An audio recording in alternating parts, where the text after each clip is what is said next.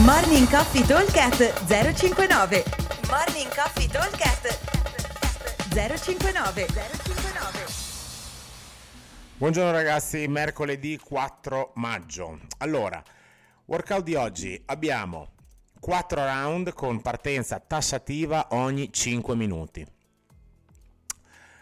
Allora, ogni round è composto da 25 toast to bar, 50 double under e 25 deadlift body weight.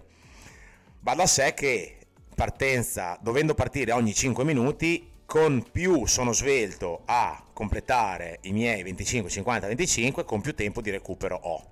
Qua diciamo che abbiamo due modalità. Intanto come target dovremmo avere di spezzare il meno possibile sia i toast to bar che i deadlift. I salti di corda lì eh, bisognerebbe provare a tirare il più possibile unbroken, ma lì diciamo che non è...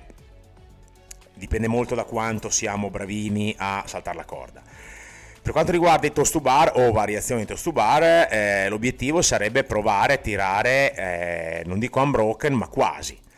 L'idea più o meno dovrebbe essere un minuto per i toast to bar, un minuto per i double under e un minuto per i deadlift, che se li faccio tutti di fila ci metto anche meno di un minuto.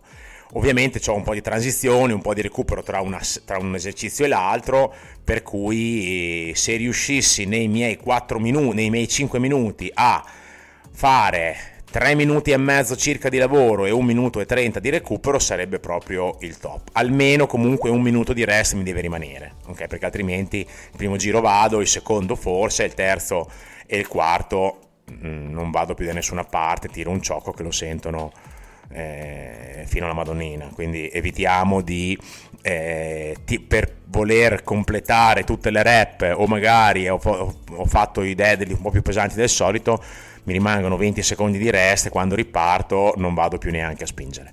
Per cui l'idea è quella di cercare di eh, utilizzare un peso e una modalità, un esercizio di ginna che mi permetta di anche se non riesco a fare unbroken, però fare massimo una rottura. Quindi potrebbe voler dire 15-10 sui toast to bar e altrettanto al massimo sui deadlift. In questo modo dovrei riuscire a chiudere il round in 3.30 e avere almeno 1.30 di recupero.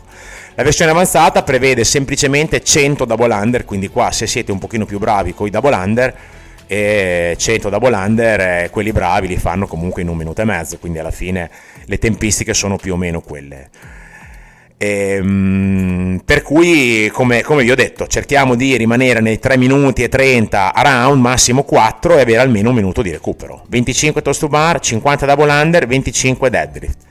Eh, 4 round start ogni 5 minuti. Vi aspettiamo al box, buon allenamento, ciao! Morning Coffee Talk 059 059